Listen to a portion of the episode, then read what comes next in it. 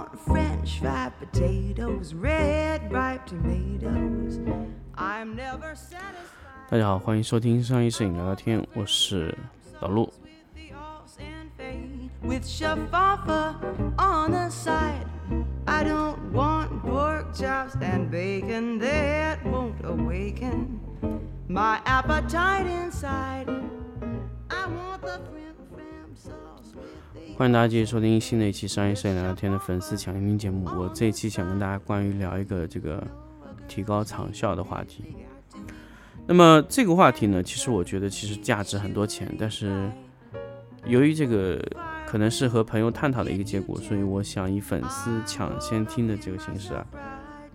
分享给各位。就是我们也和老毕啊，就是老毕和我今年就是一直在沟通关于这个呃提高场地效率的问题上面，然后包括这个工作量特别特别大的时候，我们交流，哎，我们怎么去控制这个团队，或者说怎么样让场地产生更多的钱，我们一直在在聊这个话题。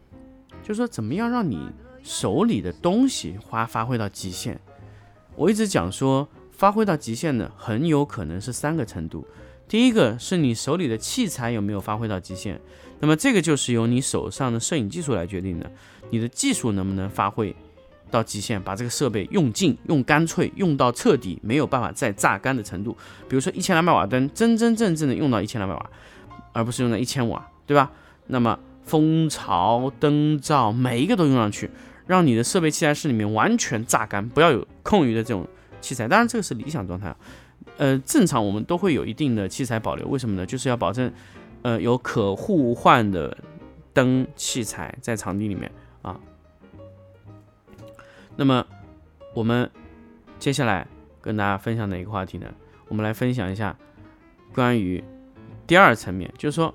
怎么样把我们的场地用干净了？也就是说，我不要让我场地空着，让每一寸地方都在发挥它的赚钱的功能。那我们今天就说第二层。那么第三层是什么呢？就是让我的人员发挥到极限，让人员就是啊、哦，把这个摄影师啊榨干、榨榨透、榨彻底，榨到完全不能再榨出任何一丝的钱来为止。怎么样控制？这叫三层的，叫物尽其用、人尽其能的状态。啊，那么我们今天来分析第二层，场地怎么让它发挥到极限。那么这个时候呢，其实，呃，包括老毕也在跟我聊关于这个场地的事情。那么，场地最重要的是什么呢？第一个就是要合理划分，你的场地要合理，你不能你一个场地啊，拍摄的时候总归有那么一块区域是没法使用的，甚至你也没有办法想到很好的使用方式。这就是场地效率不合理造成的。那么这个时候呢，其实在我们的摄影棚中呢，其实也考虑到有很多的这种情况，所以我们在当时设计场地的时候就要非常的合理。为什么呢？就是我们场地之间啊堆叠的这个距离啊一定要控制好，我们要保证每一个场地都能同时开工同时拍摄，这个是很重要的一个呃我们要考虑的点啊。所以我们很多的场景呢，我当时也跟大家说了，如果你有大面积的呃占用型的场景呢，我建议你啊使用活动的，因为活动场景可以随意的调整窗户的位置来匹配到你的场地的情况。如果你是固定的话呢，那么有时候你可能会让出很多非重要的空间。但是我要说，固定场景的好处是什么呢？它就可以任你发挥想要发挥的状态，这就是固定场景的优点。那么呃活动场景的优点呢，是让你的场地完全发挥到极限，让每一寸土地都在使用。那么当然还有一种呢，就是我们在一些零碎的角落里是否可以插入一些比较小的拍摄，比较小的一些场景的拍摄。这就是我们在做摄影棚摄影工厂的时候一定要考虑到，就是让你每一寸土地上发挥到每一毛钱都用到极限的问题啊。那么有时候呢，我们会考虑就是说总会有那么几个场地哎空着，但是我的人手呢又不够呢。这个我一定要跟大家说，首先你考虑你的人效有没有发挥到极限。如果你人效发挥到极限，场地的空置率还是非常高的情况下，我一定要跟大家强调，就是说你可以通过合作的手段。这个就是我当时昨天和这个老毕在聊天的时候就发现，就是说如果你的人员已经无法支撑你场地所有覆盖了，那么暂时你又没有办法招到摄影师怎么办呢？合作，让你的设备在这个场地里面一分不停的运作起来。因为我要跟大家说，场地占用费和器材损耗费用是每分每秒都在执行的，那么所以你尽量让你的器材和场地一直一直一直保持使用状态，这样让它一直在为你赚钱。那么你可以把你一部分利润分出去。我一定要跟大家强调，就是如果你在扩大团队之前造成了人员大量的缺口，你完全可以利用合作、兼职这种摄影师的形式去把那块非常非常紧张的那个工作量去给它补充上，然后这个时候呢，你通过一些合理的人员的布置来缓冲你在合作期间你无法赚到自己口袋里的钱，通过一部分的方式去把它释放掉。为什么我要让你在你吃不消的时候你也要去把任务接进来呢？首先我一定要跟大家说，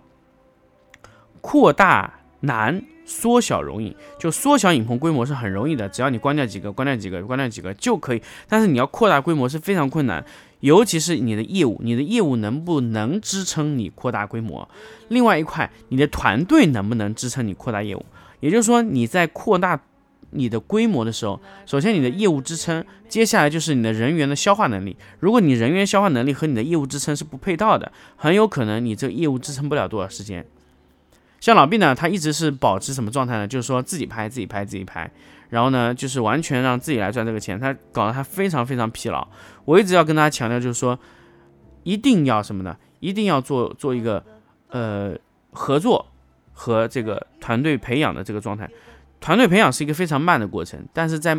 你有一个良好的薪酬体系下，你完全可以通过一定的程度的方式把你的业务包给外面，然后慢慢的让这个合作摄影师甚至合作的公司对你产生依赖性，然后一举把它收购下来，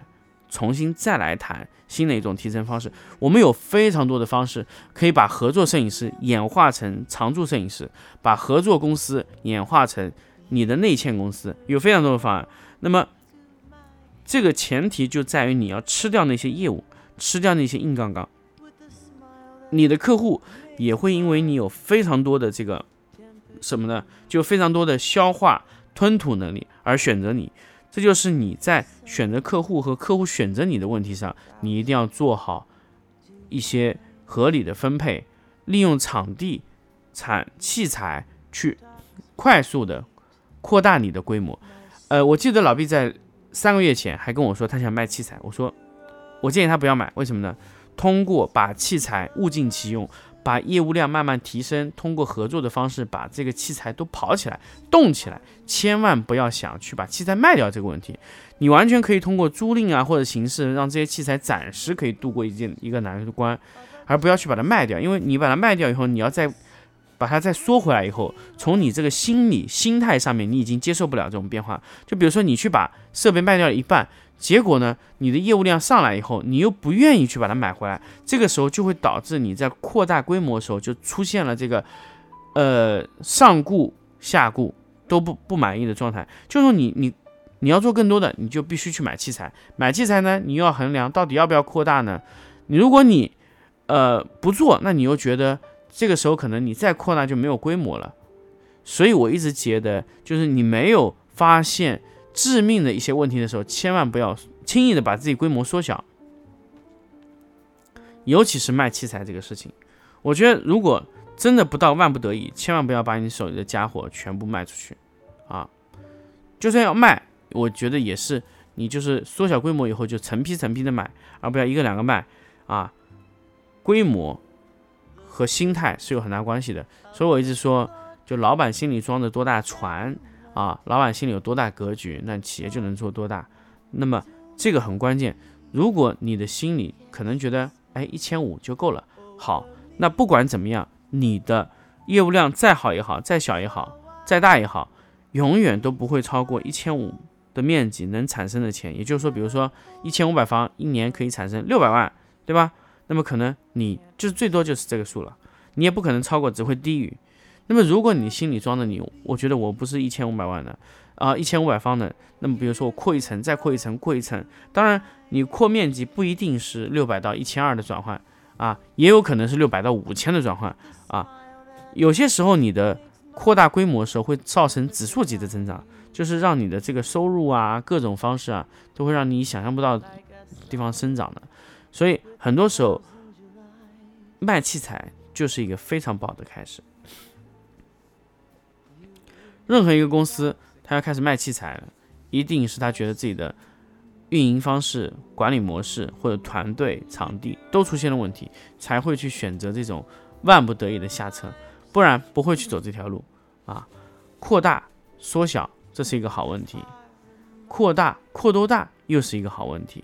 扩大怎么培养、怎么扩大又是一个好问题啊。所以我们一直在解决呃怎么样在呃扩大规模的时候把场地、器材同时利用起来的问题。那么合作会是一个非常好的方式，用来过渡你去呃去到你下一个这个培养团队的阶段的这个过程中。这是一个很好的呃中间的这个过程，通过合作摄影师、外包拍摄，这种是最好的方式。但是我一定要强调，就是说一定要让你的场地啊非常的忙，慢慢的扩大你的场地面积，一点一点的扩大，因为你的场地只要越忙，你的客户对你就越有信心。这就是呃可以说是马太效应，越赚钱的钱赚的越多，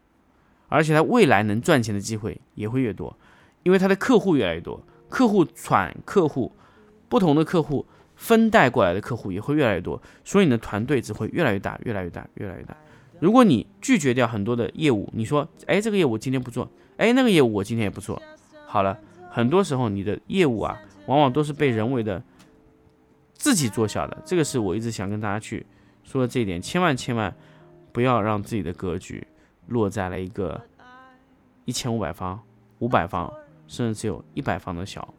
工作室里面。当然，一一百方也可以做得很美好。呃，当然，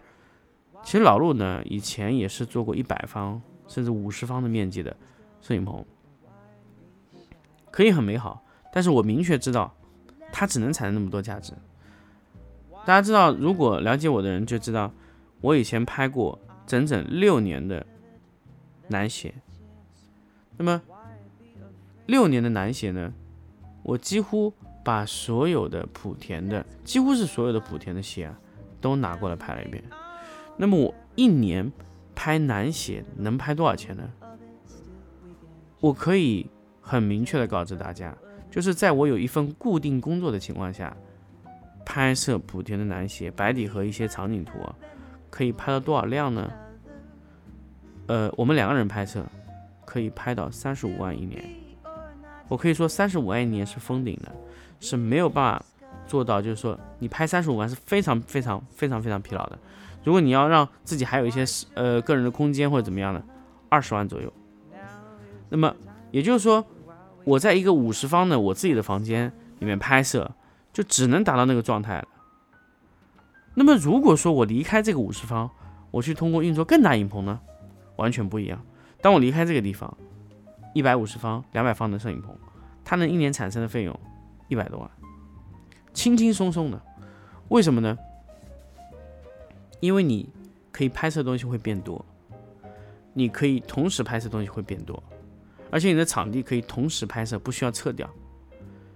因为以前的拍摄啊，它必须在这个地方拆拍或者那个地方拍。啊，拍完了以后就必须这个撤掉去换新的。但是如果你有一百一百五十方，你可以让同时场地不停的轮换，你有很多种方法让自己变快。然后呢，你到两百方的时候，你就会发现一个人不够用，两个人也不够用，三个人、四个人、五个人。然后慢慢我就发现，哎，其实我们需要一个团队。那么我现在的团队，我一个月就可以做一百万，这就是区别啊，一个月就可以做一百万。和以前的一年撑死干三十五万完全不一样。当然这不等于我的收入变多了，变多很多，翻了几十倍，那没有的。但是我运作的盘面会越来越大，所以大格局不一定会给你带来很明显的这个经济的提升，但是对你操作的盘面会越来越大，你的成就感会越来越好。所以对一个老板来说，我当然也我也当时跟很多的老板也说，我说你把公司开大了，是不是意味着你自己赚更多钱呢？我觉得这不是一定的。我只能说你担了更多的风险，但是你做的事情是一定是很大的。你做的东西如果是能成批量去复制的，而且你的团队也可以源源不断的去产生的，那我觉得首先你对这个社会，你对你的朋友，你的团队成员都是做出了非常好的帮助，去帮他们去做了很多的事情啊。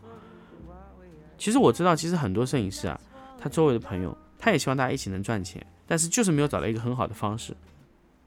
那么团队化拍摄，团队化运营，这是一个最好的方式，让大家一起赚钱。我知道，其实很多摄影师啊，大家起步都是一样，都是从拍照、拍照、拍照开始的。但是到了最后呢，可能我们还能凑起来的摄影师可能就十来个，那么总有一个人会出头，带着大家去把摄影的这个项目做了，去赚更多的钱，让更多的这个项目能拿在自己手里赚很多钱，让大家一起来赚钱。这就是作为一个老板，或者说作为一个影棚运营的人员，他要做的事情，要让这个项目更值钱，团队更值钱，做的事情更有价值。这就是我今天想跟大家分享的，就是关于你的场效率提升的问题。培养团队一定是一个呃，不管是影棚也好，工作室也好，任何的形式也好，最重要的一点，通过团队来覆盖你的场效，让各种各样的工作在你的场地里发生，这就是提升你场效最佳的方式，甚至你最佳的选择啊！千万不要让你的器材和场地闲着。我非常非常讨厌器材和场地是闲在场地里的这种状态。好，好，关于这期提升场效、场地效率的话题呢，就跟大家分享到这里，我们下期再见。And what my heart has heard, well, it takes my breath away. I can hardly wait to hold you, feel my arms around you. How long I have waited, waited just to love you. Now that I have found you, you've got